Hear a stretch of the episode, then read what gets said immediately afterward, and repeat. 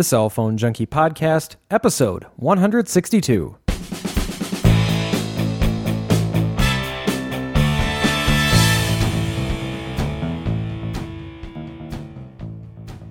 Even cheaper unlimited plans, discolored iPhones, and dead batteries after only two months? My name is Mickey Papillon. And I'm Joey Kappas. And first today, thanks to our sponsor, Netflix. Help support the cell phone junkie by signing up for a two week free trial of Netflix. Plans starting at $4.99 per month with over 100,000 titles to choose from. Keep each movie as long as you want with no late fees ever. Free shipping both ways and free delivery in about one business day. You can cancel anytime. And as a bonus to your DVDs, watch some movies over the internet for no extra charge. Joey and I appreciate your support of the show by signing up for a Netflix free trial. Well, uh, we announced uh, two weeks ago, and I reminded everyone last week to sign up for the Z Boost from Wi-Ex contest. And we do have a winner this week. We had tons and tons of contest entries, uh, more than we could actually count. And so, thanks to everybody for uh, joining in and uh, entering in by sending a, twi- a tweet out saying uh, that they wanted to win and uh, for supporting uh, us and uh, also on Wi-Ex. And uh, the winner this week is uh, username DD Smith. I believe that's Darian. So, Darian, congratulations. You are the winner of your choice of either of the Z Boost products that we reviewed. So, I will send you a message and you can send me what you would like to have sent to you, and uh, I will get you in touch with the appropriate people to get that out to you. But again, thanks to everybody for uh, entering into the contest. And we've got another great one coming up next week. So make sure you stay tuned to figure out what that is. Well, a couple of different things here before we get into the news. First off, uh, I did take uh, my big international trip this past week and had a great time, had a lot of fun in both London uh, and Ireland, and did a uh, kind of a, a, review of sorts of all the different products that I used while traveling. And if you're interested in reading about this, you can do so over at thecellphonejunkie.com. I put together a, a, uh, a mini review of kind of what I did and how I used everything on the trip and how everything fits together. Definitely a good one to read because it goes through how everything kind of fits together and what's important and what, what kind of things you need to think of when you're traveling and what worked and, and what didn't work so well and stuff like that. So uh, that's pretty good. And also, uh, if you're interested, I did a an interview with Edward from MS Mobiles, and uh, he is the creator and uh, host of the MSMobiles.com podcast as well as the editor of the website. So if you're interested in uh, listening to the show, I did a show with him and also did an interview with him about all the gadgets that I brought on uh, brought with on the trip. So if you're looking to find out or looking to see each of these in, in a video format and uh, see Edward interview me uh, in the hotel from London, you can do so. So that was kind of neat too to be able to meet up with him and talk with him. Always fun to meet people that you talk with and work with on a regular basis. So anyway, check both of those out for information on traveling internationally. And as a follow up to that, we'll be also doing a cell phone junkie unlocked show this week where we're going to go through uh, individually each of these particular devices and kind of what is good and what is uh, not good about each of them in making your decisions for your international travel plans. In the news this week, first off, road testing shows texting actually slows down reaction times. And a road test that was done by Car and Driver, uh, they showed dramatically slower reaction times by two test drivers who tried to brake while reading and writing text messages. Previous studies uh, were typically uh, run in car simulators, and there were un, uh, basically results that weren't exactly proven. Uh, and so this magazine study believes that this was the first uh, conducted real vehicle study of people on the road doing, uh, doing actual text messaging and how it can slow down your reaction time. So the results showed that at 35 miles an hour, uh, a person took an additional 21 feet to hit the brake when reading a text message and an additional 16 feet while typing the message. At 70 miles an hour, it took a 30 additional feet to slam on the brakes while reading a text and 31 feet while composing. These figures compared to, with an extra 7 feet at 35 miles an hour and 15 feet at 70 miles an hour while driving uh, under the influence of alcohol. Uh, however, in the drunken conditions, they also put these uh, test subjects through. Uh, they were told, or the uh, the subject had to be told to be which lane to drive in, which uh, was actually a little bit uh, dangerous. But anyway, it's kind of an interesting thing. And Joey, this is something that we constantly talk about, and just kind of as a you know a reminder to everybody how dangerous it can be when you're actually texting while you're driving. And I think this is a great study that proves that. It really is, and especially comparing it with you know being drunk, which is kind of the benchmark for uh, you know, driving where you're impaired enough to cause, you know, uh, damage or loss of life, or you know, it, it's just not what you should be doing. And in in these cases, it's much worse than driving impaired. The reaction times, for example, the you know the one person came out, uh, the reaction feet it was 320 feet for texting, uh, actually writing the text versus you know being impaired. That same person was only 17 feet for reaction time. So I think I'd I'd place my bets with uh, drunk drivers over texting with the with this study. So it's uh, hopefully it's a wake up call to people. Uh, you you should not be doing this, even if you think you can handle it. Yeah, look what happens. Yeah, the the one person they're they're they're talking about they're they're actually they did two studies, and the numbers that I I read off earlier were of one specific person. The other person did significantly worse. I mean, to the point where when they were reading, it took them an additional 188 feet to uh, slam on the brakes. Uh, you know, and upwards of 320 feet. 320 feet. I mean, you think about that. That's more than, and that's at 70 miles an hour, more than a football field longer to be able to slam on the brakes. Now, that's obviously someone who's completely distracted, has no idea uh, that something is actually happening, and uh, you know that's that's enough to you know cause serious damage or injury in many cases. Yeah, and in most cars, it's you know somewhere around 150 feet uh, in order to stop from 70 miles an hour. So that, that's that's a huge increase in distance. I mean, you would have plowed over whatever you were um, you know, trying to stop for at that point. Yeah. So just uh, just kind of a, like I said, a, a, you know public service announcement of sorts. Just make sure that you're you're being smart when you're behind the wheel. Yeah, and I think you know with this study here, I think it'll just uh, add more fuel to the fire of the legislation for banning text messaging uh, in in vehicles. I don't think there's any reason not to. Granted, there are certain times where it can be, you know, convenient to be able to read messages. It's certainly not safe. So just just be smart with what you're doing. Uh, next story here Google Voice, now available in the US. After two years uh, of uh, since acquiring Grand Central, Google has opened their service to all US users. Now, there is a caveat to this, and that, that, you, that is that you have to be uh, on the list of people that's waiting uh, to get themselves a Google Voice number. They started uh, issuing phone numbers this past week, and people started uh, being able to sign up for them, but they're not available to anybody. Uh, so you can't just go out and get a number yet. But this is, will soon to become. Uh, apparently, they're they're working on it very very diligently uh, and their invites are being sent to people on the reservations list. So that's actually what's happening. But good to see that it is finally kind of moving forward and they're kind of starting to work on this. One thing I also noticed today as I was in my Google Voice account is that they have now uh, given the option if you uh, pop into the settings tab and then click under phones, you can actually change your Google Voice number. Uh, when you do that, you you uh, it pops up a window. It says there's a $10 one time fee to change your Google Voice number. You pick a new number in the area code that they have available, pay $10 uh, at Google checkout using your credit card, and your new number becomes active right away. Calls to your old number will continue coming to your Google Voice account for about three months so that you have time to tell everybody that you have a new phone number. So keep that in mind if you're looking to make that change, is that you only got three months to do it. Well, that's pretty slick, though. Yeah, I mean, just all of a sudden, you know, you have a brand new number, you can start giving it out and that phone calls going to that old number will continue to roll in. Wow. So, yeah. It is very convenient. And I think people uh, are going to really, you know, jump on this and every chance that they have. And like I said, it's not quite there yet. You can't just go out and sign up for it, but it will be very, very soon. So good news for those that were looking for getting themselves a Google Voice account. It's moving forward. Well, the Senate has approved Julius Genachowski, uh, who has been nominated by Barack Obama as the new chairman of the FCC. Along with Genachowski, the Senate also confirmed, confirmed Republican Commissioner Robert McDowell for his second term. The Senate has yet to confirm uh, the South Carolina uh, Democrat that will be also helping out with the FCC, but Genachowski uh, will take over for acting chairman Michael Copps, who had filled the seat uh, uh since Kevin Martin's departure from the FCC back in January. Mobile data found to be expendable when budgets are tight. According to a report from PC World, nearly half of Americans would drop their mobile data service completely if they faced with a, if they were faced with a need to cut household spending. Uh, this is according to research firm Strategy, Strategy Analytics, and by contrast, about 10% would be willing to cut their wired broadband service to save money while only 12% were willing to drop digital television service.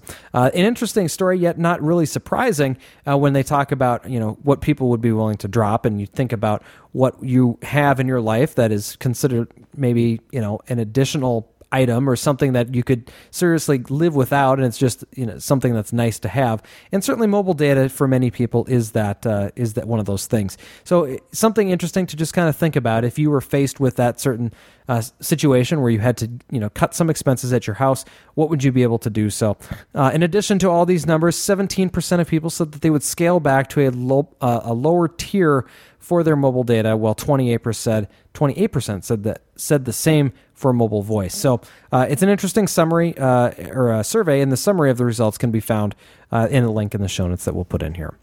Well, Sprint is going to win if you look at the cost contest between the four major providers and how much it would cost. We talked about this a few weeks ago and uh, just have another story. This one's from precentral.net where they compared the iPhone 3G, the Google G1, the Palm Pre, and the BlackBerry Storm head to head the cost of the device, the cost of the service, and the total cost overall. And still, the Sprint service with the Palm Pre, $2,500 is where it comes in at, where the Apple iPhone tops out at the high end at nearly $4,000 after a two year agreement uh, for similarly comparable plans. Well, a must read 3G test report. This one from jkontheRun.com's blog, and it goes through a report that was done uh, probably one of the most comprehensive reports. This one from PC World. They spent time in March and April in 13 different U.S. cities. They went through 283 different unique testing locations from parked vehicles in 13 cities to create this data. A lot of different data points, and you have a pretty solid method here for putting together uh, a, a report. And what they came back with was that Verizon Wireless offers the best speeds in the eastern section of the US. AT&T had the best speeds in the central region. Sprint was the best in the west and AT&T was found to be the most unreliable network as far as comparison uh, in uh, all these different regions. And Verizon offered a mix of speeds and reliability, while Sprint was found to be the most reliable. So we've talked about in the past whether it was Gizmodo or Engadget who'd done some different testing, and looks like PC World's got the top here now. Uh, it's a very interesting story and a very interesting article if you want to figure out uh, what is working, what could work best in your area. So make sure you you go further into this to read about it. Uh, but uh, a lot of different tests were done here. 5,440 different individual tests were performed in these uh, almost 300 locations. So a lot of uh, different, you know, environments that were put to the test to try and get a very reliable result from this. So I thought this was pretty good. And again, not surprising for me, Joey, that to see Sprint as being the most reliable. I've been very successful with them, and uh, you know, had had good results. Yeah, and as am I, and it's uh, uh, it's definitely kind of disappointing for the all the iPhone users out there how AT and T was found to be the most unreliable network uh, by comparison. But because um, I'm sure that really kind of sours a lot of people on their iPhone experience. Yeah, and, and it's one of those things where it really is. It, it's it seems to be you know dependent on where you are, of course, and and and I, and I can't say that enough. Is that it? This is not a you know a catch all that says it, they're bad everywhere. I, I really don't want people to think that.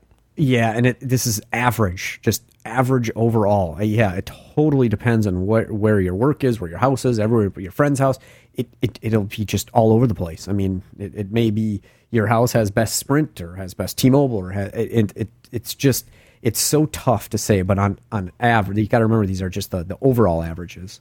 And on upload speeds, AT and T comes in by far the best. I mean, they're showing you know well over 500 kilobits per second upload speeds average, and uh, so that's you know very nice to see. So if you're looking for you know that higher upstream, AT and T is definitely a good way to go. Um, you know, but you know they all look pretty decent. Uh, you know, generally download speeds are above 700 kilobits per second. Uh, some of them closing in on 900 kilobits per second. So very good uh, numbers and good to good to see that you know they're you know overall still you know increasing and, and as we move forward here, people are you know or the, the providers are doing what they need to to uh, to increase speeds and, and keep up with the needs. Well, let's move on here. According to statements made by AT&T's executive director for radio access network delivery, who's Gordon Mansfield, he said the company is preparing femto cells that will be available to consumers within a few weeks. Mansfield said that we will expand the current trials into market trials of the AT&T branded 3G microcell, which we will open to customers through our AT&T stores in a handful of cities. We're on track for a full national launch by the end of the year. Femto cells, of, of course, are these small base stations that look similar to Wi-Fi routers and provide enhanced cellular network coverage in places such as homes and offices. Uh, the femtocell market is something that uh, is very, very popular right now as people are trying to find things to fill their needs for coverage indoors. So, good news for AT&T customers. It could be coming very, very soon, depending on where you are. Well, the iPhone we know is a big device for AT&T, and Mac Daily News is reporting that AT&T states that the i launch day 2009 was one for the record books. AT&T customers got their hands on the most powerful iPhone yet in the best ever sales day in AT&T retail stores, the second largest traffic day in the retail uh, stores. The most transactions processed via the IT systems in a single day, the most upgrade eligible eligibility checks in a single day, the largest order day in AT&T.com history, and the largest features sales day in AT&T.com history as well. On this year's launch day, AT&T sales exceeded sales records on the 2008 launch day, which uh, also also exceeding sales on Black Friday and December 26th of, of 2008, which are all very heavy volume days for them. Uh, they and, uh, and surpassed 2008's launch day sales by about noon Central Time and sustained the previous peak hour record that was also set in 2008 for 11 hours straight. So a huge, huge day uh, for AT&T and, and getting this iPhone 3GS out to the customers. So uh, very good news for them. Well, Judge Robert Bryan of the U.S. District Court of Tacoma, Washington, ruled this week that Sprint will not face a nationwide class action lawsuit. The suit, which was brought by a California based consumer advocacy group, alleged that Sprint overcharged some customers for certain wireless taxes and then refused to issue refunds once the mistake was pointed out. It's also noted that Sprint charged additional fees uh, to for text messages that were sent to laptop uh, dongles. The judge said that the plaintiffs were not able to make a strong case to elevate the lawsuit to class action status. Well, the government is working with Sprint exclusively for the 2010 census. Government contracts uh, are moving forward with Sprint for use with the carrier on the 2010 U.S. Census uh, to count the number of citizens here in the country. Uh, this will uh, supply approximately 140,000 workers with handheld devices that will have integrated fingerprint readers and GPS uh, later in next year. It will include about 1,500 wireless data cards and uh, will look uh, very good for the company. Hopefully, everything will work out well for them in the process there. Joey, I, I guess I, I really thought about this one as uh, something that I, I, I would have figured it would have been something a little bit more sophisticated with this, but I guess it really doesn't matter. Just a handheld device with you know some some basic data input.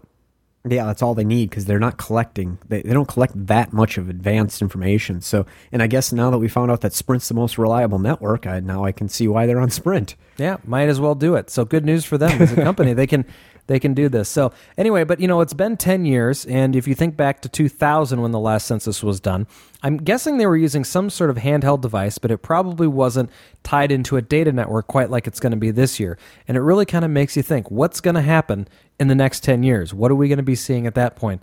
You know, will we even need people to walk around counting people anymore by that point? Yeah, that's the thing, exactly.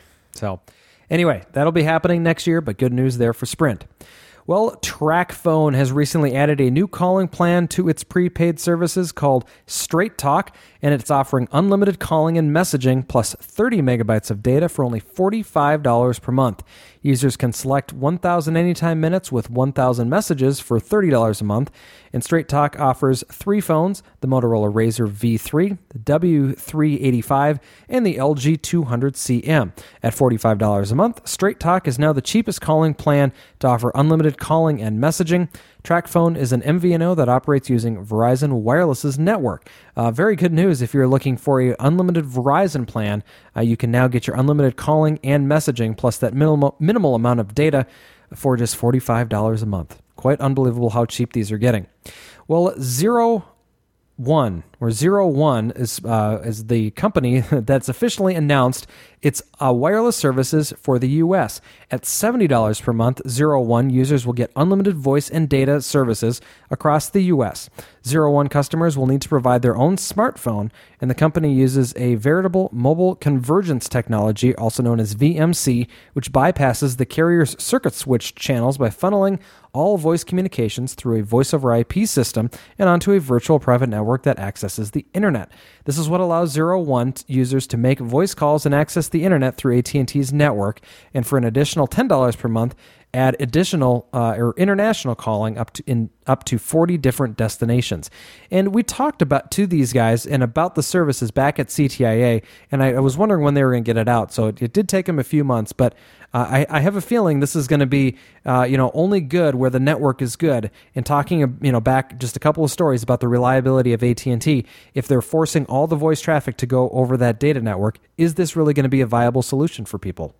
I don't. We'll have to really see how it works. I mean, it, it, I suppose, um, Mickey, with your data connection, your AT and T phone, you kind of be a judge of that in your area. What do you think? I, I, think it would it would be fine as long as you're on a 3G connection. I mean, I, I, realize that you know the voice doesn't take up all that much. It's what something like five to 10 kilobits per second. It's not terribly, you know, bandwidth intensive. But, you know, I look at places like yesterday, I was sitting at the airport in New York City and I was trying to, you know, send and receive data on my iPhone. I finally just gave up and put it down and ended up grabbing my Sprint card and popping it into you know my Dell Mini and just ended up using that for just simple you know checking of email and, and reading news and stuff like that because it was just so slow on the AT&T network. Now, granted, I was in a very busy airport. It was at JFK, and so I understand there's certain areas that it, you're going to be slow. But I, I, I have a feeling in in a situation like that, the phone would not work. Uh, it, it, just it was so slow that I you know, and it was even showing 3G. But I, my guess is that it was you know in in the you know single digits as far as kilobits per second. I mean, it was you know very very slow. Uh, add some latency to that, and you may have some problems. But I'm hoping the carrier has figured out what they need to do and can, you know, do this and offer it for a, a relatively reasonable amount, you know, of money. You know, unlimited voice and data for seventy dollars is, you know, very very good. Uh, and, and so hopefully they can make it work. That's that's just my thought. Yeah, and, and I guess we'll have to see how it does work. Maybe we can get on, uh, uh, you know, get some uh, uh, listener feedback here once they do actually launch. Yeah, I'll. Uh, well, if I can ever get myself a Windows Mobile smartphone back, because I think that's the kind of smartphone that you need, I'll be uh, hopefully be able to test this out and see what it, see how it works. Well, let's move on to Telstra. Telstra is one of the networks out in Australia and they have upgraded their network to a whopping 5.8 megabits per second on the uplink, meaning that speeds are as high as 3 megabits per second uh, in uh, real world situations. Uh, carrier, uh, the carrier is telling the customers that the Turbo 21 USB modem, that's one of their primary modems that they're selling, can be uh, updated to take advantage of the higher data rates, which means you don't need any new hardware. So, uh, some some good news for those that are in Australia on the Telstra network using uh, that uh, that card there. You can get some very very fast speeds if you're in areas that support it. Well, TerreStar has launched a very, very large satellite in preparation for its new service. In fact, the largest commercial satellite ever deployed, uh, aptly named the TerreStar 1 satellite. Uh, this will be uh, as part of the startup of the satellite phone provider that's partnering with AT&T to offer the service later this year as a variant of the uh, uh, the service that you'll be able to to take advantage of land-based uh, AT&T network services for for communication and then when you're in areas where you are out of the AT&T range take advantage of the TerreStar services. Uh, of course, the cost of this could be uh, very interesting depending on how it, how much it takes to maintain, but it will cover the entire U.S. and Canada with the one satellite, so you'll be able to use it uh, for voice calls and uh, presumably some data as well. So good news there that they finally got their satellite up. Well, white iPhones moving into devices is the first story we wanted to talk about. And right after the launch of the new iPhone 3GS, people started reporting that the colors on the back of their iPhone, uh, white iPhones, were starting to change. A very unattractive brown or pinkish color started to show up that looked to be caused by overheating during, during excessive use of the iPhone. And uh, it looks like the phones are changing colors in the shape of what would anticip- anticipatedly be the battery and where the battery is located on the back of the phone. Now, granted, this was uh, not confirmed that this was in fact the cause, uh, but a lot of people were, were reporting the same type of uh, uh, scenario showing up. Well, uh, Apple has reported that they are that they think that the cause of the different colors is that the weather and negligence. And they're saying that if you leave your phone in a hot car uh, or somewhere where you, the phone is susceptible to heat, uh, the phone could change colors. Uh, there are also uh, reports that phones that are changing colors are due to third party cases and not overheating at all. So lots of different uh, you know people that are throwing out different ideas but the fact of the matter is is that some of the white iPhones are starting to discolor and getting a pink or brown hue on them and it really could be both. I mean, I I know for sure that cases some uh, some cases will discolor your phone. Uh, hundred percent. Some of the dyes they use uh, do not stay on the, the, the the cloth or leather or whatever it is that they uh, material it is. It it can definitely transfer to your plastic. And, and in this case, they say cleaning it off with alcohol works, but I'm I'm sure in many cases it's a permanent uh, discoloration too. So you really have to watch what kind of case you're using uh, using that in. Um, but yeah, it could be the heat. Uh, we'll have to just see what happens here. Um, you know, they'll probably uh, we we may never actually find out what's going on because the units probably just go back to Apple and they'll be swapped out, and we'll never know the actual cause uh, of these issues if, in fact, there is a an, uh, a, a major issue with the hardware. But I think I saw Mickey another report about them. Uh, there's a, a, screen that pops up on the iPhone saying your iPhone's too hot to run. Uh, let it cool down before you use it. Yeah. Did you see any report on that? You know that that that is something that they've had uh, that's come up that that, that that's that pops up on their devices whenever there's a problem with them uh, being too warm, and I think that's that's good. Uh, but you know that, and that's where that something like a, uh, you know an exterior heat source, such as a very warm car, you know, such as a glove box, or you know even in the sun when you're just sitting outside could you know be potentially enough to heat up the device and then cause some sort of transfer from an unknown object whether it's a case or you know some sort of uh, plastic material or something i mean you could put your phone down on anything that's warm and you could have some sort of transfer of coloration you know but uh, the other thing that, that came up with this story was that the, the oleophobic screen seems to be wearing out very, very quickly on, on some people's phones. Um, a, a report and, and actually some pictures to sort of substantiated are showing that uh, the the coating is being rubbed right off the screen. This oleophobic coating. Uh, apparently, there is someone who is very fond of a, a, program called Flick Fishing, which I guess uses a, uh, a, flicking motion with the finger in a very localized part of the screen, and uh, showing that uh, a lot of uh, the, the the the material that is being used for uh, where the oleophobic is is actually coming off. So it's it's uh, yeah, I don't know. That's a little bit scary too because this thing has only been out now for what three weeks, and people are already having you know com- problems with that potentially rubbing off.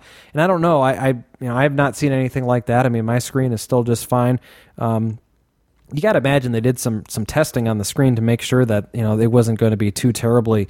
Uh, I would think so. There, there, it could be know. a lo- it could be just a happens to be a localized case where that that coding didn't get applied to that particular unit um, correctly. So, I mean, I'm, I'm sure there's going to be failures in it. Uh, but yeah, you're right, Mickey. I'm sure they tested that out, and they won't. There won't be a failure on every device. Yeah. Well, and you know, there's the, for the most part, there's most of the functions that you do on it are, you know, tapping or you know, it, to a certain point, you do a little, you know, pinching and zooming, but not as much as as tapping. And when you're not physically rubbing the screen of the device, it's going to be very, very different. Um, you know, because that that could potentially move around things a little bit more. But nonetheless, it should not be happening. So I'm not I'm not terribly concerned about it, just because I know if it does come up, it's you know there's warranty on the device, and you know they'll take care of it. But uh, it's certainly uh, it's certainly an interesting thing nonetheless to see if this thing plays out and what ends up happening with that. So enough iPhone stuff for the minute. Let's talk about the Pre. O2 wins an exclusive deal with the Palm Pre. Palm is confirming or will confirm uh, very shortly that they are signing a deal with O2 and will be the mobile phone network uh, exclusive network in the UK. Uh, the Pre is, of course, on sale here in the US and will hopefully be on sale uh, around the world, including uh, the uh, the UK with O2 here very very shortly. It was in fierce competition, according to reports, for the device with Orange and beat out them at the very last minute. So I I'm I guess excited as O2 is the provider of the iPhone there as well. So they're kind of gaining some traction as a as a big provider, and hopefully the networks are good too. I don't, you know, I don't know a lot about them. I know I was roaming a lot on O2 when I was traveling, and uh, seemed to be just fine, no problems at all. Uh, especially in Ireland, they just seemed to work everywhere. It was unbelievable. Uh, wherever you think that you know you're in a rural area, it was working no problem. So, uh, good news, and uh, hopefully O2 is good for uh, everybody else who's using them as well. Well, the Palm Pre sold 300,000 units so far, according to uh, research analyst Edward Snyder on a report released uh, this past week. Sources saying that uh, it, the manufacturing and retailing channels have uh, uh, led him to believe that 300,000 Palm Pre's have been sold and that they are struggling to keep up with demand. Uh, this is, I guess, good news for them, and that they're estimating that Palm is currently creating about 15,000 Pre's a day and will ship 1 million phones to Sprint by the end of full first the full first quarter of production. Of course, they're trying to expand their market very quickly and uh, trying to get these devices out. There was also reports this week too that uh, the uh, the quality of the devices was was a little bit uh, shaky, and that certain people were were fine or certain batches were being found to have very loose connections, and the screens were were not really attached very tightly, and so there could be some issues with that. And if they're creating these things so quickly, hopefully that they're they're taking the the appropriate steps to to check the quality of them that they're coming out properly. Uh, but uh, you know, nonetheless, I think it's you know it's very good. You know that they're three hundred thousand already, and I know you know the certain other devices have shipped a lot more in, in shorter periods of time. But you know they're coming up upon a, a certain only number of those being available and trying to make them as quick as possible. Yeah, and it's it's it's just good for the consumers to have strong competition like this for the iPhone and for the Android and for Windows Mobile. It's just a it's basically a now a fourth contender. Whereas the Palm OS, yeah, I mean I love it uh, to death, uh, but really uh, out there it, it was not a strong contender to to Windows Mobile, Android, or the iPhone. It just it, it's just I guess it's too old. I mean I think it's feature rich, but it, it it's definitely old school. Yeah, for sure. So anyway, we'll uh, we'll see what uh, you know how many more they can get out here, but that's you know that's great. Uh, Palm Pre's extended batteries Seidio has taken uh, the uh, the task of creating an extended battery for the Palm Pre. In the InnoCell 1300 1350 milliamp hour extended life battery provides additional capacity in the same package.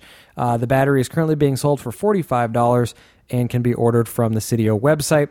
There's also currently development uh, happening for an even larger capacity battery for the Pre. Its extended battery aims to provide two times the standard capacity and will come with a replacement rubberized back in order to accommodate the larger size.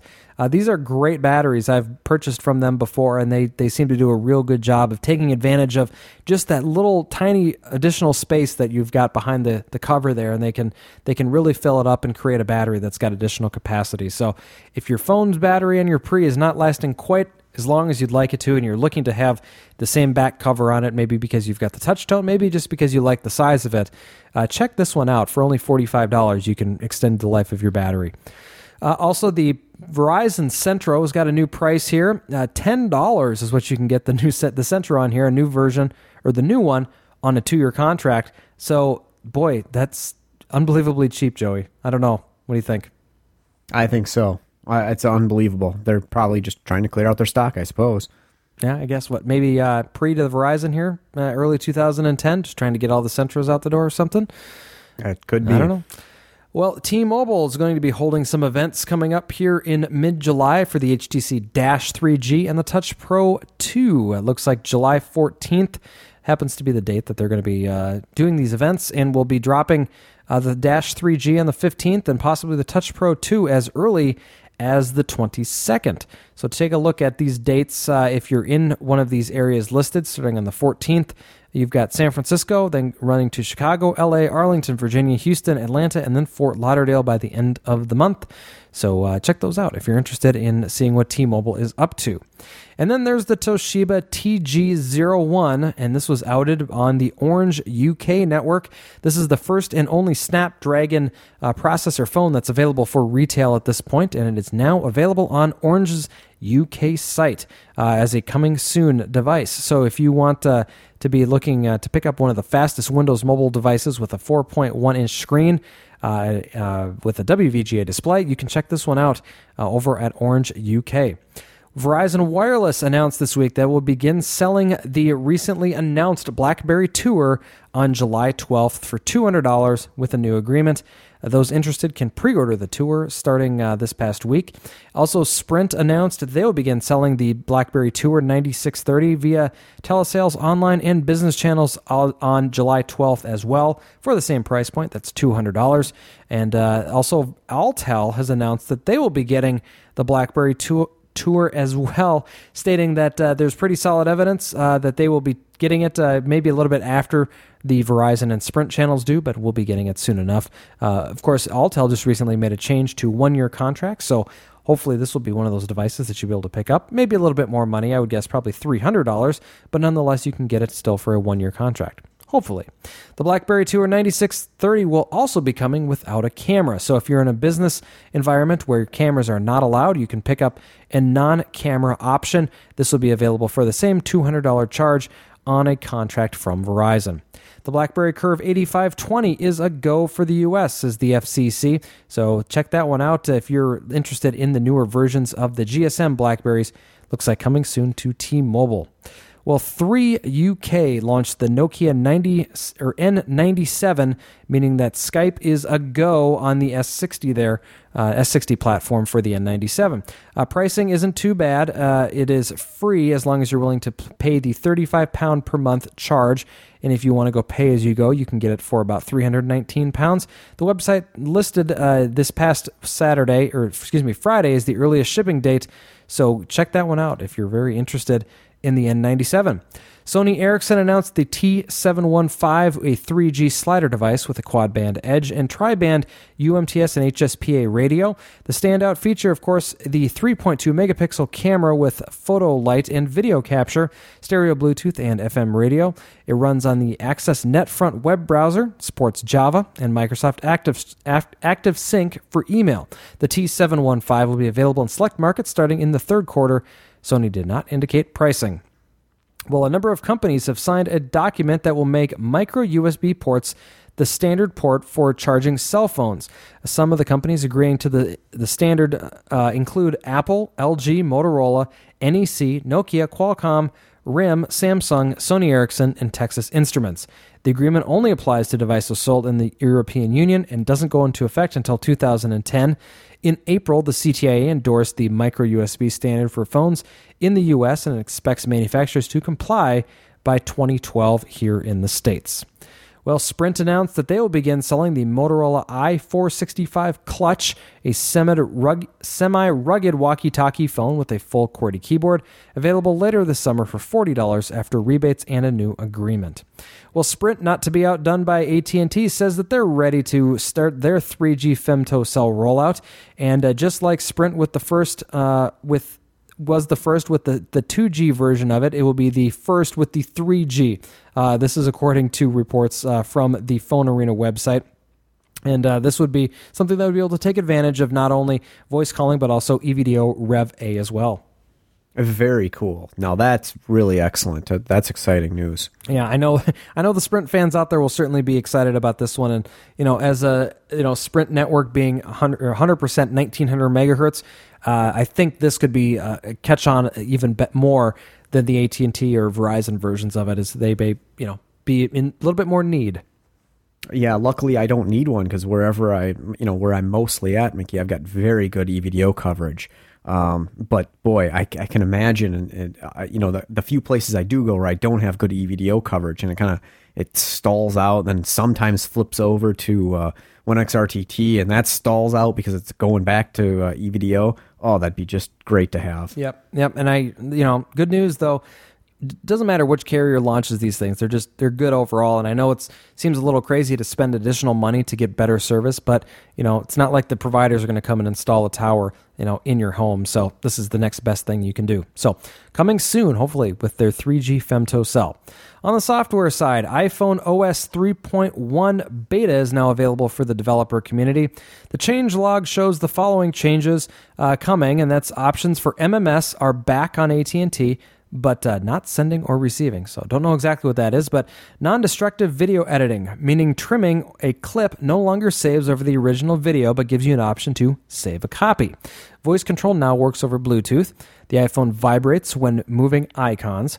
Updated AT&T profile to 4.2, updated modem firmware to 5.08.01, improvements to the OpenGL and Quartz. APIs now allowing third-party applications to access video and edit them. You can now paste phone numbers into the phone's application dialer. While pasting phone numbers, a neat feature will convert them to alphanumeric numbers into a real phone number. So, example 1 800 Flowers actually changes over to 1 800 356 9377.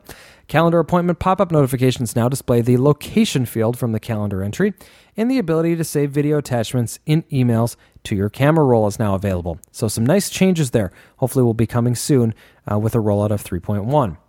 HP releasing classic calculators for the iPhone. I found this one interesting because in, uh, I, I, regularly use an HP uh, 12C calculator, and uh, they do now have this one available for the iPhone. So uh, not cheap, uh, fifteen dollars for the 12C, and uh, you know, so if you're looking to pick up a version to use on your iPhone, though, this can certainly be a nice thing to have.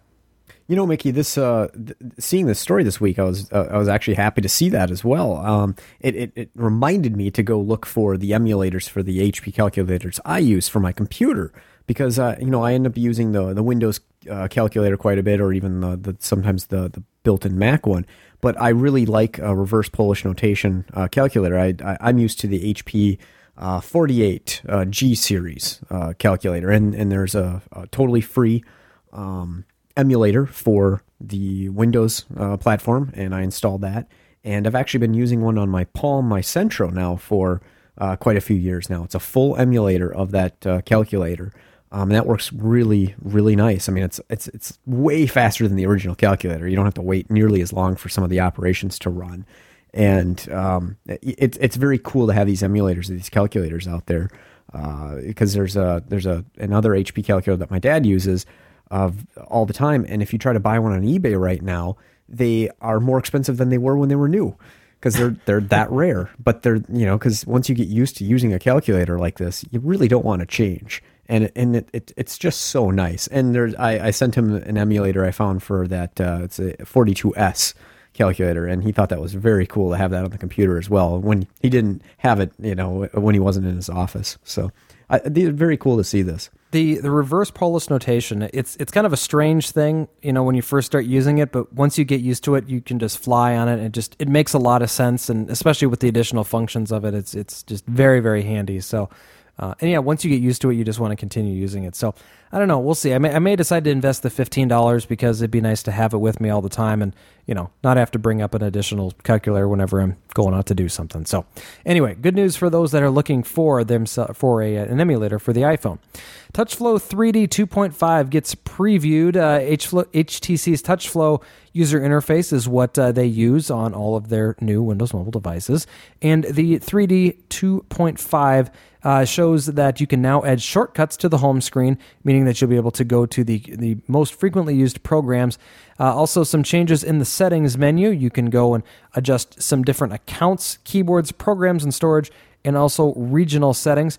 In text input settings, lots of different changes there as well, and a full video that can be accessed through the link in the show notes. Well, the Windows Marketplace will have 600 applications at launch. This was announced a couple of weeks ago, and uh, I don't think we talked about it on the last show, so I want to make sure we got it in there. The App Store will announce, or will launch, like I said, with 600 applications. Uh, there's about 20,000 available currently for Windows Phone, so these are just the ones that have been uh, submitted and approved, looks like, by Microsoft. So keep that in mind that there are more than 600 applications available for Windows Mobile. These are just the ones that the Windows Marketplace will have at launch. Fennec Alpha 2 now available for Windows Mobile. Of course, this is the uh, Windows or Windows Mobile version of the uh, Mozilla Firefox uh, mobile browser. I guess the best way to put it. Uh, Windows Mobile users uh, can take advantage with this new uh, Alpha 2 of improved panning performance a newly designed theme, JavaScript error console, uh, improved add on support, numerous bug fixes, and improved UI polish. Uh, the release is available for anyone running Windows Mobile 6 uh, not just the Touch Pro like the last release. So check that check this one out if you want to check out what Windows or excuse me what Firefox Mobile will look like on a Windows device. Uh, Kinoma Play updates, even better for Twitter, now configurable. Uh, there are now additional enhancements to the Kinoma Play. And Joey, you found this particular story, so I, I don't know what you wanted to, uh, to say or add to this one.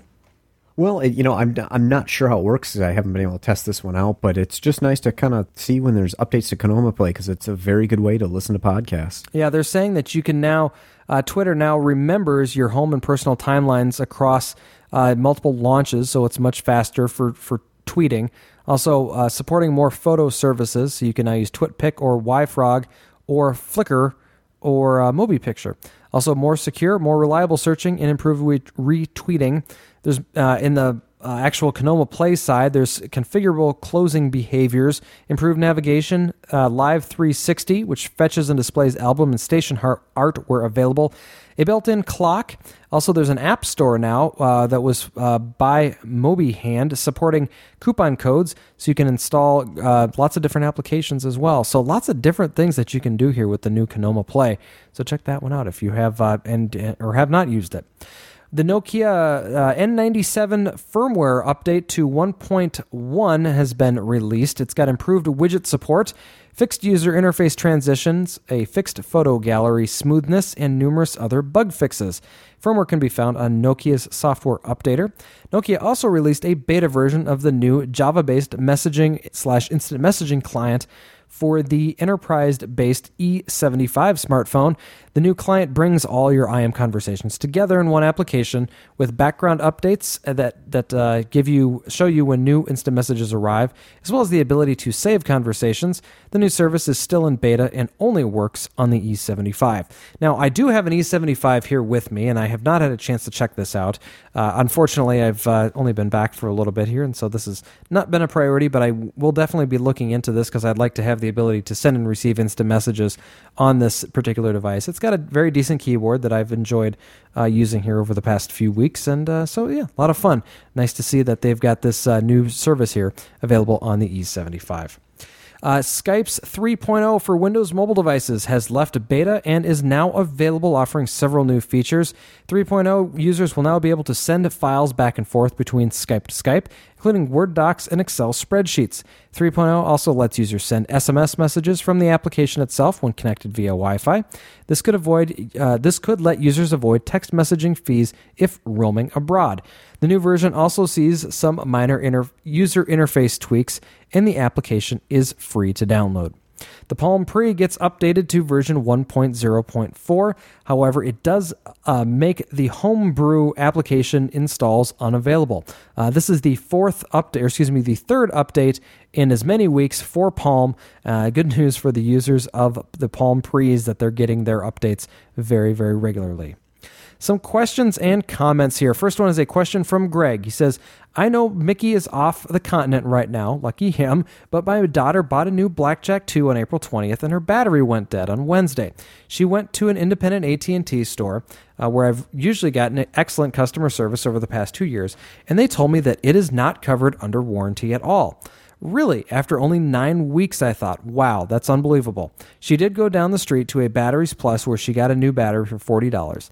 Is there a chance that calling Samsung will do any good? Also, are there any problems that you're aware of with aftermarket batteries? Thanks, Greg, the sticky note man. Well, Greg, a couple of comments here. First off, that is ridiculous that after only nine weeks you've got a battery that's gone dead, and I would say definitely try and push to get yourself a new one, whether it's from AT and T or from Samsung. Uh, I would not tolerate the fact that a battery has gone dead that soon after purchasing it, and I have a very good feeling that you've got a case to in just talking with either Samsung or AT and T talk to multiple representatives, make multiple calls, do whatever it takes. But I think you should be able to get a replacement because that's that's just a very very short amount of time. Um, uh, if not, if if AT and T doesn't work, I, I, think Samsung may. I know they're going to want to stand behind their product, so that's just my thought on it. Yeah, I would think so too. I I, I just don't.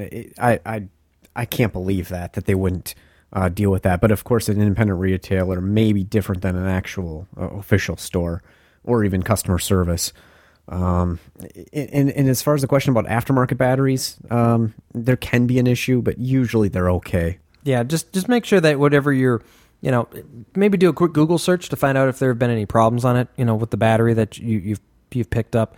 Um, Batteries Plus, I think, usually you know brands all their batteries to their own Batteries Plus brand, so it may be hard to tell what the manufacturer is, but maybe some additional searching can can help you there. But I, I wouldn't worry too much about it, especially if it's you know a, a relatively cheap battery. I, I think you should be able to get a replacement, though. I would push for it for sure. Next here, we've got a voicemail. This is from Charles. Hey, this is Charles on the Space Coast of Florida again. Uh, the keyboard on the Centro, I was just thinking about this because I've disassembled and reassembled several Treos over the years, trying to get ones that worked from bits and pieces of ones that have been destroyed on jet skis and such.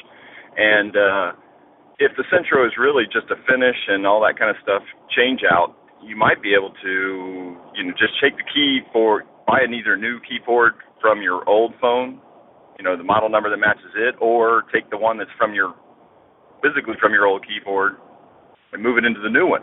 Then you have the sticky keys and the nicer machine. So I don't know, just a thought. I kind of said it in the middle of the podcast, so maybe you guys are going to cover it, and I'm just you know wasting your time right now. But anyway, great show. Bye. All right, Charles, thanks very much for the voicemail. You know, Joey, he's got a good point there. What if you did decide to dismantle your Centro and just use that keyboard?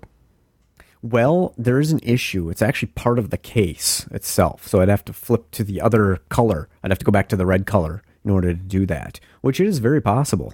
Hmm. So you would have to. Okay, so it's like the the front panel would actually. So you'd have like a red. Well, you'd have to just take the red and the green, or not the red and the green. Take the whole red cover off and just put it on the green one. Then, so really, what's the what's the advantage then? Just that you've got more memory. More memory, yeah, more memory. That would be the only difference, really, at that point. Because um, yeah, you'd have to pull the entire guts out, and it's from what I've read online, it's quite a quite a process to do that. But people have done it. They've they've actually bought uh, you know dummy uh, the dummy phones off eBay, uh, which actually include a full working keyboard because it's part of the case, and they put you know they'll change the color of their of their Centro um, based on on you know from you know to the the dummy case that they've purchased, um, either because they cracked their one or just wanted to change colors. I guess there's kind of an issue going from a GSM case to a CDMA case because the uh, antennas and the SIM mm. card slots uh, vary in their location. So there's some modification that has to be done if you're changing um, network types. But if you go from a Verizon or Sprint, the CDMA ones, they're they're uh, compatible with each other. Mm. It's it's crazy though to think about that.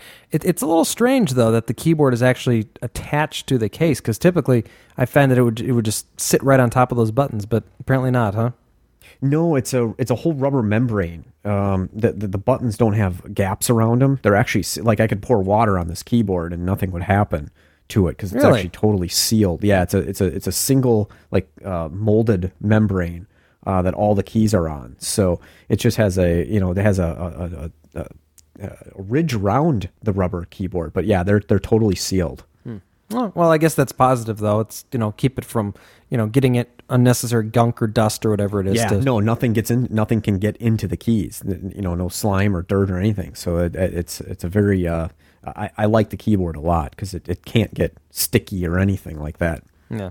Anyway, it's a good recommendation. You know, for you know someone who has the new Centro and doesn't want to that that that same style keyboard to you know possibly be able to swap it out. So just an option. Thanks for the recommendation, Charles. Next one's a comment from John. It says Mickey uh, was listening to the most recent Cell Phone Junkies show about the two year contract on your own iPhone. If I remember, three months ago you read my email about the exact issue. It took me several weeks to get my 3G without the contract, but the magic uh, incantation was the whole unsubsidized iPhone that AT&T offered. The manager for me uh, at another non-local iPhone store was trained on how to do it, and it involved a bogus IMEI number alls, all ones and twos when activated, and then it was changed to the real I, iPhone IMEI. For me, I've been on an iPhone 3G without a contract. I think it is just a case of training with AT&T customer service as well as the folks in the store. My recommendation is to call the local AT&T stores until you get someone who is trained in this procedure. Get their name and work schedule and show up in the store. It took me many weeks and several trips to the local AT&T store with the same answer over and over. Then I tried my luck with a very busy AT&T store in the mall. I think it's the law of averages here. A bust AT&T store will run into every procedure at least or a busy AT&T store will run into every procedure at least once. Even the most um, es- esoteric ones like this. You need to be persistent for sure, but ultimately you you, you need uh, being an AT and T going to an AT and T store to succeed since. Um, the customer service prof- people will not be able to help you. I was told yes more than once, only to have the person in the store not know, call customer support, and get a no answer. It was very frustrating. Thanks for the great shows. I wish that person who listened to the that person had listened to the older cell phone junkie where you read my experience and ultimate success. Well, thanks, John, for the email because I do certainly remember that, and I remember talking about that because I actually had a very similar thing happen to me where I was actually required to have that ones and twos bogus IMEI number actually loaded into my original iPhone 3G because what I ended up doing was activating an, an iPhone that was purchased using the credit available through my wife's account and then having it actually activated on my account. So they actually had to put in that bogus IMEI and then actually then go back and uh, put in the correct one once it was finally provisioned on my account. So it is kind of goofy, and they have to do it, you know, in a, in a weird way that you think seems ridiculous. But you know, it's the way to get around the system, and uh, tries to keep people from doing things they shouldn't. And so there's only certain ways to do it. So anyway, hopefully that uh, that helps out those that are listening and interested in getting an iPhone activated without a two year agreement.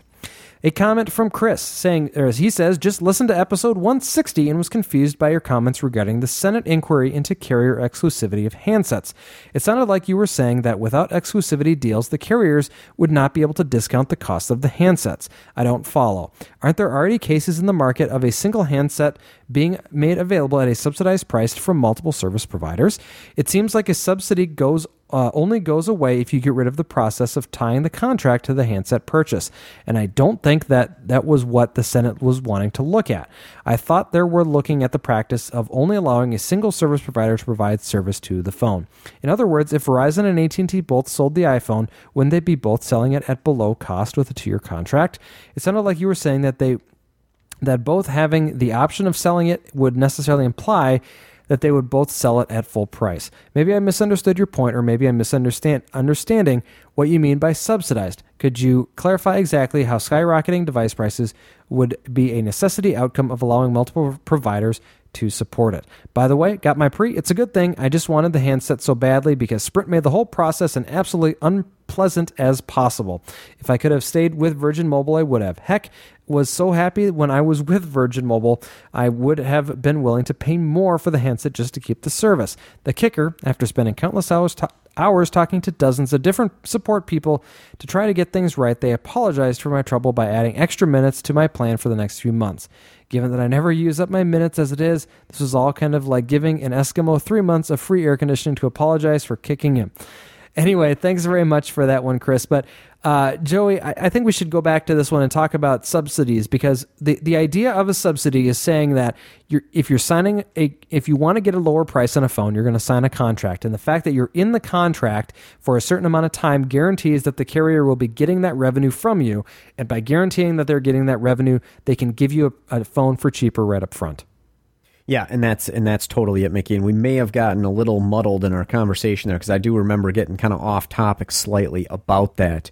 Um, what what I, I know what my point was. I remember that I was trying to make the point the the the the, the exclusivity deals of the one carrier and the one phone makes it possible to probably maybe risk a design, for example, the iPhone. That was a risky business decision for Apple to, to try to get into because they, they can't do it themselves. They need a carrier to put the, the phone on based on what they were trying to do visual voicemail. Uh, you know the data. You know you you need to have data on this phone because otherwise it's just not going to it's not going to give the user experience what they really want. Obviously, you know now you can choose to not have data, but but at the time they they wanted to really really bombard the user with a whole new experience. And you, you can't do that without the carrier support. Because if you just sold it as an unlocked GSM phone, for example, they, they couldn't tell the carrier, you have to make sure the customer has a data plan. You cannot activate this phone unless there's a data plan. And in, in that kind of um, that kind of control, that you need to have the carrier and the the manufacturer working together to, to do that. You know, like the Palm Pre, for example, Mickey. It's it's it's it's a unique phone that that has uh, you know a different feature set, and they they they need to work with the carrier to market it. So I think that's kind of where we were going, and and you know it, it, it is kind of muddy in that situation. Yeah, and, and that's just it. it. It's not that if multiple providers have one particular phone that there's going to be some sort of difference. All we're saying is that if you're you're signing a contract uh, for a multiple or for a length of time, typically multiple years, that's what's going to give you that subsidized price. So if the phone itself costs, let's say the iPhone is you know a six hundred dollar phone, if you sign a new two year contract for it, they're going to give you the phone for two hundred dollars. So they're subsidizing four hundred dollars off the price of the phone because you're going to be with them for two years. Yeah, and then going back to the you know the what what what the, the government was looking at, I, I don't know what they're going to be able to do about you know the exclusivity of the iPhone to AT and T in the U.S. For example, I don't know if they can force another carrier or, or rural carrier, for example, to pick it up. Uh, I, I, mean, I don't even know how they could do that because I mean, that's what how would have to how would have to work, or allowing Apple or or mandating Apple saying you have to sell your iPhone to this particular uh, rural carrier. And, and they just don't want to do it. They want to have, you know, an exclusive carrier that can allow for that particular phone to be sold because they know it, it'll get in front of we'll just call it you know 80 to 90% of the population of the US. And and that's pretty good. It's not, you know, the the entire population and and that's what these people are arguing, I think.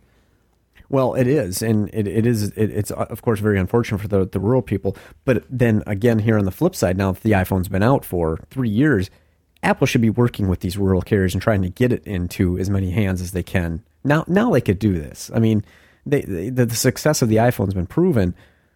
I mean, but that's the way they should have wrote the, the contract, where they could go into rural markets where there's right. zero competition with AT and T. But of course, that's not how it works, and AT and T requires they're the only ones who can can sell it. Yeah. So, you know, overall, but you know, there, there, it is a good point, and it's a good question. Um, you know what, you know what we were talking about. So, thanks for bringing it up so we could clarify it because yeah, it may have been a little muddled when we discussed originally. Uh, next one here, quick question from uh, this is from Twitter. So uh, uh, the username is Myrtle's daughter, and it says, "I hope you're loving your trip, and I would like to find a phone that will work on both CDMA and GSM. Is there such a thing? Also, what is WCDMA? Thanks." Uh, well, first off, uh, the CDMA and GSM devices are similar to what I used while I was traveling this past week, and that was the BlackBerry. 8830 handset, and that's a, a, a, BlackBerry device that has a CDMA radio in it for use here in the US, and it's got the 900 and 1800 megahertz GSM bands that can be used overseas. And so when you when you look for one of these phones, uh, they're usually called uh, I think dual mode phones, or th- they'll be very specifically identified as being phones that are World Edition or can can provide global roaming. Uh, because if you ever choose a phone on Sprint, Verizon or Alltel, they're all going to be CDMA phones. So in order to make and be able to make and receive phone calls, uh, you need to have the ability.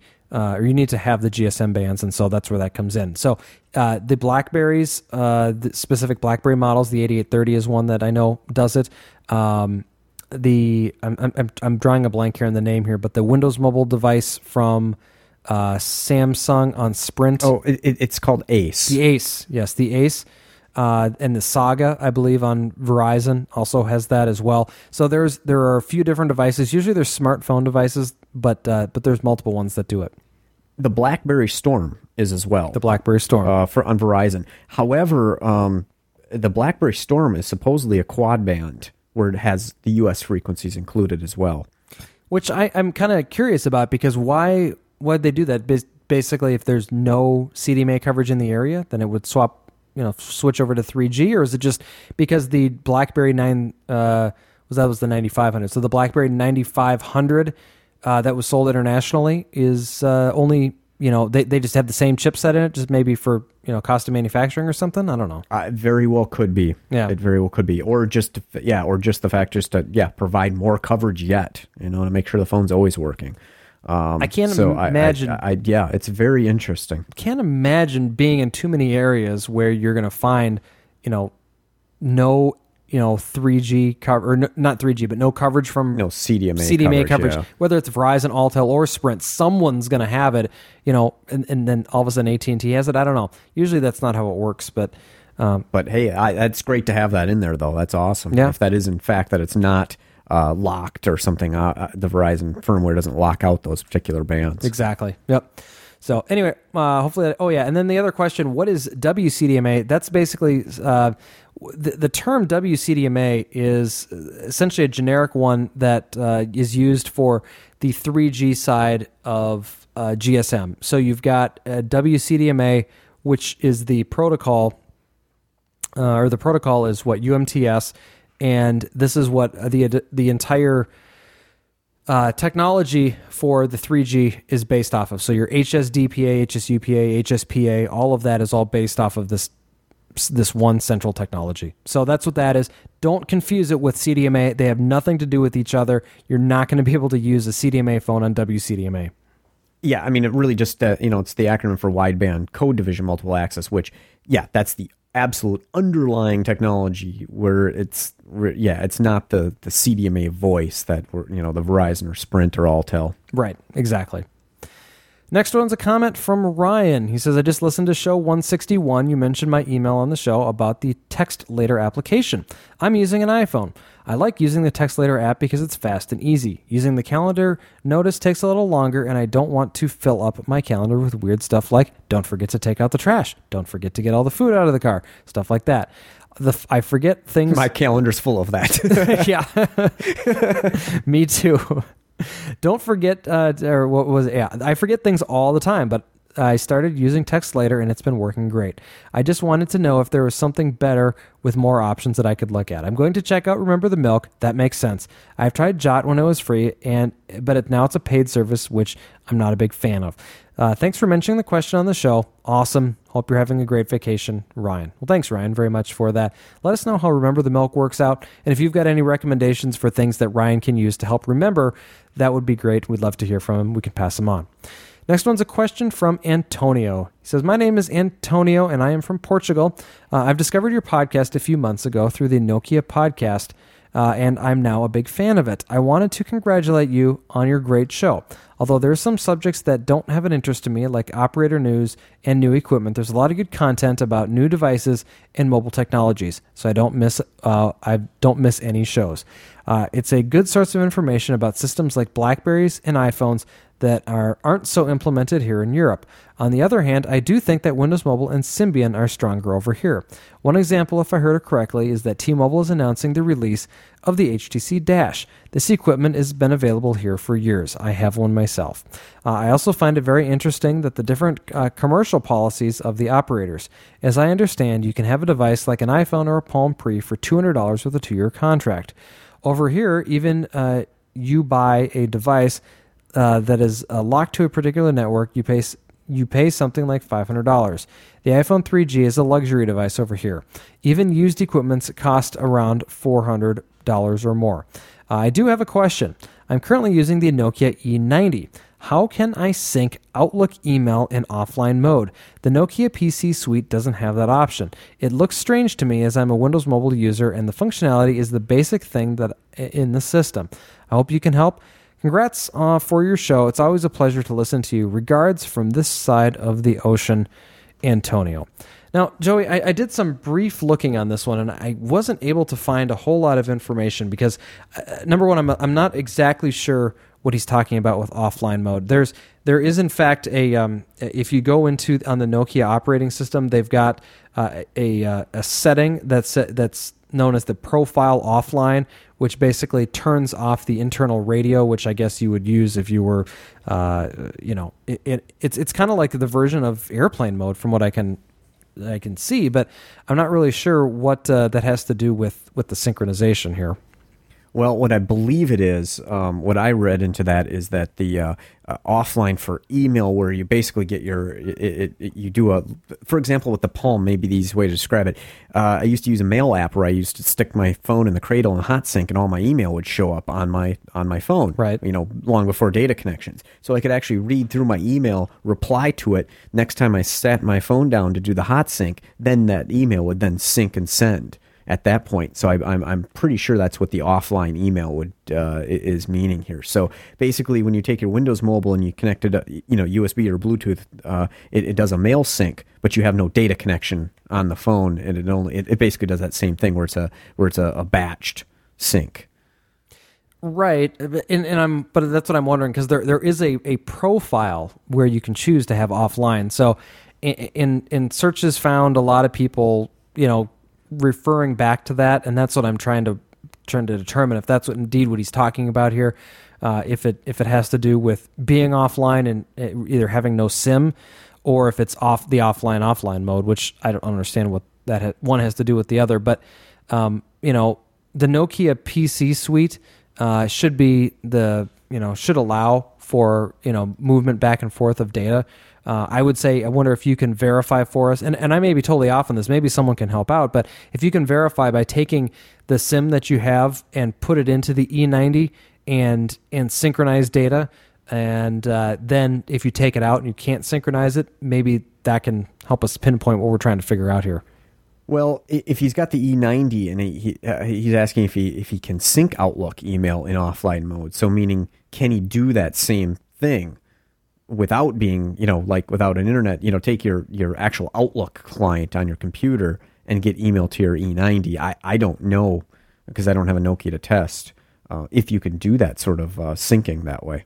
Yeah, and I like I said, I, am not I'm not exactly sure either. Um, I, I don't I don't synchronize things with uh, you know with Outlook. I just do it all over the air. Um, yeah. So I, would, yeah, I don't I don't know. Unfortunately, I I, I don't have a, an answer for you on that one, Antonio. But maybe someone does. We've got a lot of Nokia fans that uh, listen to the show. A lot of Symbian users. So if if you know what he's talking about and you can shed some light on it, we certainly appreciate it. We can we can pass it on. So. Next one, comment from Sean. He says, Dear cell phone junkies, I've been listening to your Unlocked podcast and learning more about smartphones. I am amazed how far cell phones and smartphones have come. Uh, do they uh, they do come at a higher price for the monthly bill uh, when you link to a new but but below is a link to a New York Times page article on how smartphones are becoming more popular with consumers, but the cell phone bill is not as cheap. Most people are paying uh, 30 to 70 dollars uh, or more per month to have data connections. Another New York Times article talks about how the App Store is what makes a difference uh, for the Palm devices. Uh, I thought it was very interesting on smartphones, and uh, I've been watching the news, and they were talking about smartphones and how some people will pay over $200 a month and say that it's like another car payment. You guys have a great podcast, Sean.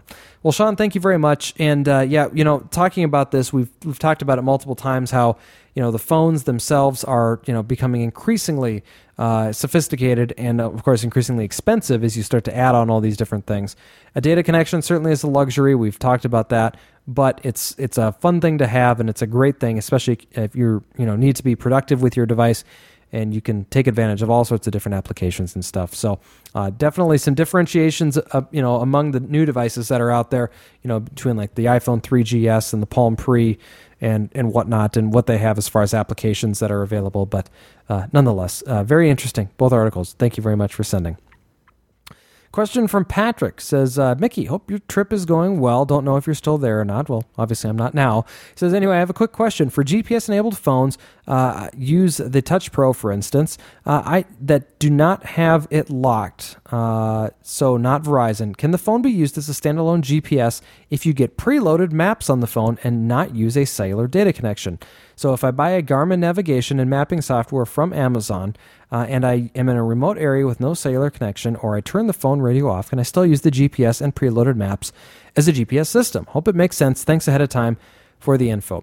Uh, yeah, the very uh, very simple answer to this one, and that is yes, you absolutely can do this. In fact, I've done it uh, a number of times, uh, whether it's on the ground or in the air. I've actually tried it uh, both places, where I've got uh, the mapping application TomTom on a Windows mobile device, and don't have a data connection or even a SIM card sometimes in the Diamond where that application is installed, and can certainly uh, travel around and pull up the information just as it would. It's stored, all that information is stored on the uh, either SD or micro SD or internal memory, wherever you install it, and it, that's all it's accessing. So it's simply a uh, using the internet for pulling in other information, whether it's traffic or maybe weather or some other information that can be pulled into that particular application that you're using, but it's not necessary to do any sort of routing. Uh, so you can easily use the GPS uh, without any other problem. So it, it, works. It works just fine. Yeah, it, it, it, it does, and that's what the point to it. Uh, you can this uh, particular, you know, when you link to the Garmin Mobile XT, it's it's great because it's cross-platform. You do it for Nokia's, and you can also do it for uh, Palm. Uh, I could even do it on this my, on my Centro as long as I got a Bluetooth uh, GPS, uh, little GPS puck. Mm-hmm. Um, they run on batteries and they use Bluetooth that sends the serial port, uh, basically the GPS coordinates back to the, the phone itself, and I could be running. Uh, um, you know Garmin on my Palm, which is a kind of a neat option. Really, I, I, I kind of like the sound of that. Mm-hmm. Yeah, and, and, that's just that's the, the the only caveat is the GPS receiver. There are certain applications on various smartphones, such as the I think it's called Quick GPS for Windows Mobile, that allows for pulling of uh, the satellite uh, I guess locations. Every seven days, it, it goes out and it, it, says, okay, where are the satellites at any given time, and let me know that, and it it updates the phone. So when you go to launch an application that takes advantage of the GPS, it can quickly find the location of the satellites because otherwise it can sometimes take a little bit of time to uh, figure out where it has to pull that info from. Yeah, and I suppose uh, it could be a little more generic here about what I said about the Bluetooth uh, Bluetooth GPS receiver if you have a Windows Mobile phone or probably even a Symbian phone um, that doesn't have an onboard GPS, or you're unfortunately locked with the, the Verizon where it has an internal one that they've uh, locked out on you, you could use one of these uh, external GPS antennas to use this on your phone. Yep. Yeah, they, they work just fine. And it, you know, of course, you're taking advantage of Bluetooth. So keep that in mind for the battery. But uh, it may actually be a little bit better than thinking about running a GPS you know, with uh, you know inside the the phone itself. So yeah, a couple of different uh, couple of different options there as far as the software. Garmin, um, you know, TomTom. Uh, I, there's a whole bunch. I'm sure I'm forgetting many many names. I would recommend Garmin. I've had nothing but good luck with their their mapping programs and, mm-hmm. and uh, GPSs. The ones that you're probably thinking of, Patrick, are things like Google Maps or Windows Live or the built-in like Maps applications that you find on many different smartphones. Yeah, those completely take advantage of pulling data based on a location uh, that you're in, in, and not storing that on the phone. So you're going to not be able to do much of anything without a data connection. So well, even like the uh, the carrier ones, right? Like Telenav and the, the I can't remember what they all the different. It's mostly Telenav, mm-hmm. isn't it? Yeah. yeah that, I mean, th- those fully require the data connection. Yep. Yep. So anyway, yeah, go go for it. Go and buy it. Have fun. You can use it wherever. No problems. Comment from Brendan. I'm listening to the Cell Phone Junkie Unlocked episode 24, and I thought I would let people know about a great iPhone application called TVU. It lets you stream hundreds of TV stations to your iPhone for free. The stations are all from around the world, and there are many varieties. The only thing is, is you can't use it over 3G. Its one is only Wi-Fi. Still very nifty. Well, thanks, Brendan, for the uh, the recommendation on that. I'll have to check that one out. Not a you know, not a necess- uh, necess- necessity for me necessarily because I've got the Sling player and I can usually watch whatever I'm looking for. Uh, but uh, you know, actually, that was something kind of a side note here. It was actually kind of fun to watch the coverage of the Today Show, and uh, Joey's throwing his hands up. Well, you know, it's you're you know middle of the afternoon, and I'm going. Well, I wonder what's happening in the U.S. on the Today Show. Pop on the the Sling box and was able to see it while I was traveling. So it works. It's kind of fun. Oh boy. Yeah. Anyway, uh, next on here is a question from Tynan, and uh, he says, Mickey and Joey was wondering if you guys uh, via email or on the podcast could go into detail about uh, taking over someone's plan. I know there are sites out there where people post their plans, but I can't remember any of them. Also, I'm 18 and have no credit built up. Uh, by getting a plan this way, would I be able to avoid a credit check? Thanks a ton and keep up the good work. Well, I'm going to answer that last question first and say that typically when you're taking over somebody's plan, you're going to be looking to take over the contract that they have. That's the whole idea behind it is that you can take advantage of someone who's either partially or more than par- partially through uh, their contract, and uh, you can you can potentially uh, save on uh, the amount of time that you have to get into that contract. But it is going to require you to do a credit check with uh, that particular provider, and so you're not going to be able to do it without doing so. Um, but you know, I would say take a look at. There's a couple of different sites out there. Um, one of the, the big ones is uh, that that you may have heard of is celltradeusa.com. That's C E L L tradeusa.com, and that does essentially what what you'd think. I mean, you you're going in and you're finding what people are trying to get rid of, and uh, then easily um, you know updating or figuring out if you want to if you want to work with that person or not, and then they you know do whatever.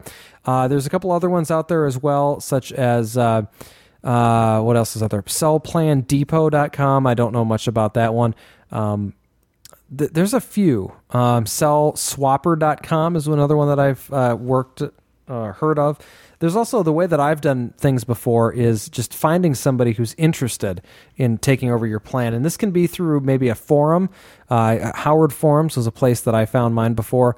Um, I think maybe even Wireless Advisor uh, can actually help you as well. They may have an area, a forum in there that you can uh, that you can work with to, to find somebody. So there's a there's a few different ones out there that you can take a look. But I'll put a link in the show notes to both Cell Trade USA and Cell Swapper, and uh, you can take a look there. But uh, it, it goes very simply. They uh, take advan- They they take your information, do a credit check and see if you can if you're eligible and then that other person has to give authorization to transfer the the uh, responsibility of the account into your name and uh, that's it it works pretty quick and some carriers if if you don't have good enough credit uh, they'll charge you a, a deposit Yep.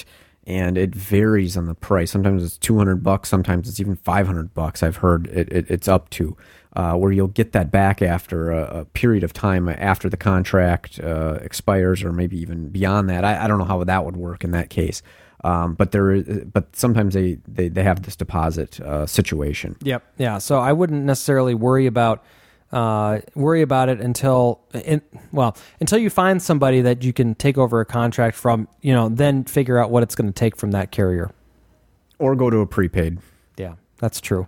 That is very true. Uh, that it's you know still a very viable option. Uh, works very well. Uh, very inexpensive in many cases too. So the only thing is, you know, oftentimes you won't have data. But last but not least, comment from Harry says, "Wow, I was blown away by my E71." Uh, there's a better photo viewer for Nokia phones at the Nokia Beta Labs website, but how to install it? I could download it and use the installer program. Uh, there was no send an SMS message option that some of the S60 applications have, but there was a barcode option. I clicked that and a barcode appeared on the screen. I took out the E71, uh, start, uh, start, stared it at the barcode and pointed at this, or started the barcode application, pointed at the screen, and Bing, the URL appeared on the E71. I clicked it with the D-pad and the installation started. Very nice. Uh, Harry, very nice uh, indeed. I, I think that's a very fun way of installing applications is uh, using the application uh, barcode application to, you know, install it. Bizarre. Very It's a bizarre. totally bizarre, very bizarre way to install an app, but hey, it works. I guess, yeah. Uh, anyway, so that's fun. I'm glad you're enjoying that E71. Uh, Harry got that one at the same time that I got the E75 uh, on that uh, special Nokia deal that they had a couple weeks back. So that's it for us for today. If you're interested in uh, sending us an email or a comment or question, you can do so uh, at questions at thecellphonejunkie.com or uh, send us a voicemail to 206 203 3734. You can get in touch with us. And, uh, you know, any way uh, you want to uh, get in touch with us is fine. We're happy to talk with you on Twitter as well. I'm at twitter.com slash TCPJ underscore Mickey, and Joey's at twitter.com slash TCPJ underscore Joey, and uh, we can take your questions that way as well. Uh, thanks for, again for everyone for participating in the contest this week. Thanks again to uh, Wi-Ex uh, and for for giving us the opportunity to give away one of their products. And so I know that we will uh, have some additional ones in the future. Like I said, next week we'll be doing another one. And uh, so make sure you listen in for that one. Enjoy, as always. Thank you very much for your time. We'll talk to you later. Thanks for listening. For more information about the stories you've just heard, visit us at thecellphonejunkie.com.